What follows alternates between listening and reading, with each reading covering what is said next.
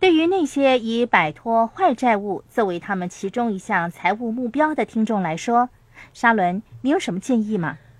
我们在课程的第三步提到一个如何摆脱债务的公式。如果你依循和信守这条公式，你一定可以在五到七年的时间里摆脱债务。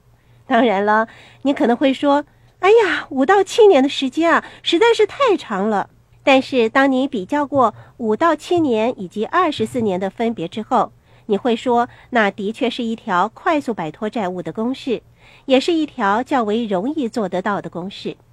假设你有五张信用卡，每个月你要问一问自己：我有能力为每一张信用卡支付最低付款额吗？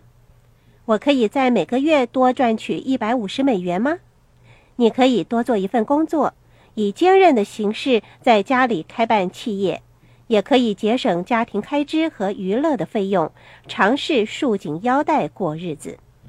可是，这跟富爸爸一直提倡通过掌握金钱运动的规律来增加财富的目标大相径庭。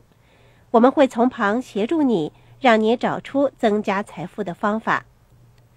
现在，在纸上写下你五张信用卡的欠款和利息。看看哪一张的利息最高？除了最低付款额之外，把你额外赚到的一百五十美元一并用来支付这张信用卡。每个月都这么做，把额外赚到的一百五十美元首先支付利息最高的那一张信用卡，同时在每个月你也得支付另外四张信用卡的最低付款额。沙伦，我们应该提醒听众。谨记在每一个月付清信用卡的新欠款。是的，特别选用其中一张信用卡来支付新购买的东西，并且在每个月付清这张信用卡的欠款，那么你就不会为自己制造新的债务问题了。在每个月要记住哦，为其他信用卡支付最低付款额，直到你付清了利息最高的信用卡为止。比方说，这一张是 Visa 卡。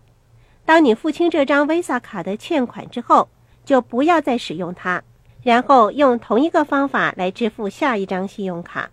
这种做法非常的简单。你在每个月要做的是支付利息最高的信用卡。记住哦，是利息最高，不是欠款最高的那一张信用卡。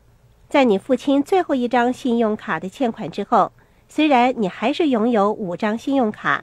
但是你已经养成了每月付清新欠款的习惯，恭喜你！那时候你应该为未来的人生好好的打算一下了。你要为自己在财务上做出的任何决定负责任。你使用信用卡来购物，在收到账单之后就及时支付所有的费用，那么你就不会被征收利息。这是你必须拥有的其中一项财务目标。然后不要停下来哦。你不要胡乱花掉额外赚到的一百五十美元，把这笔钱用在投资方面，成立一个投资账户。你训练自己养成了良好的习惯，也就是在每个月付清所有信用卡的欠款。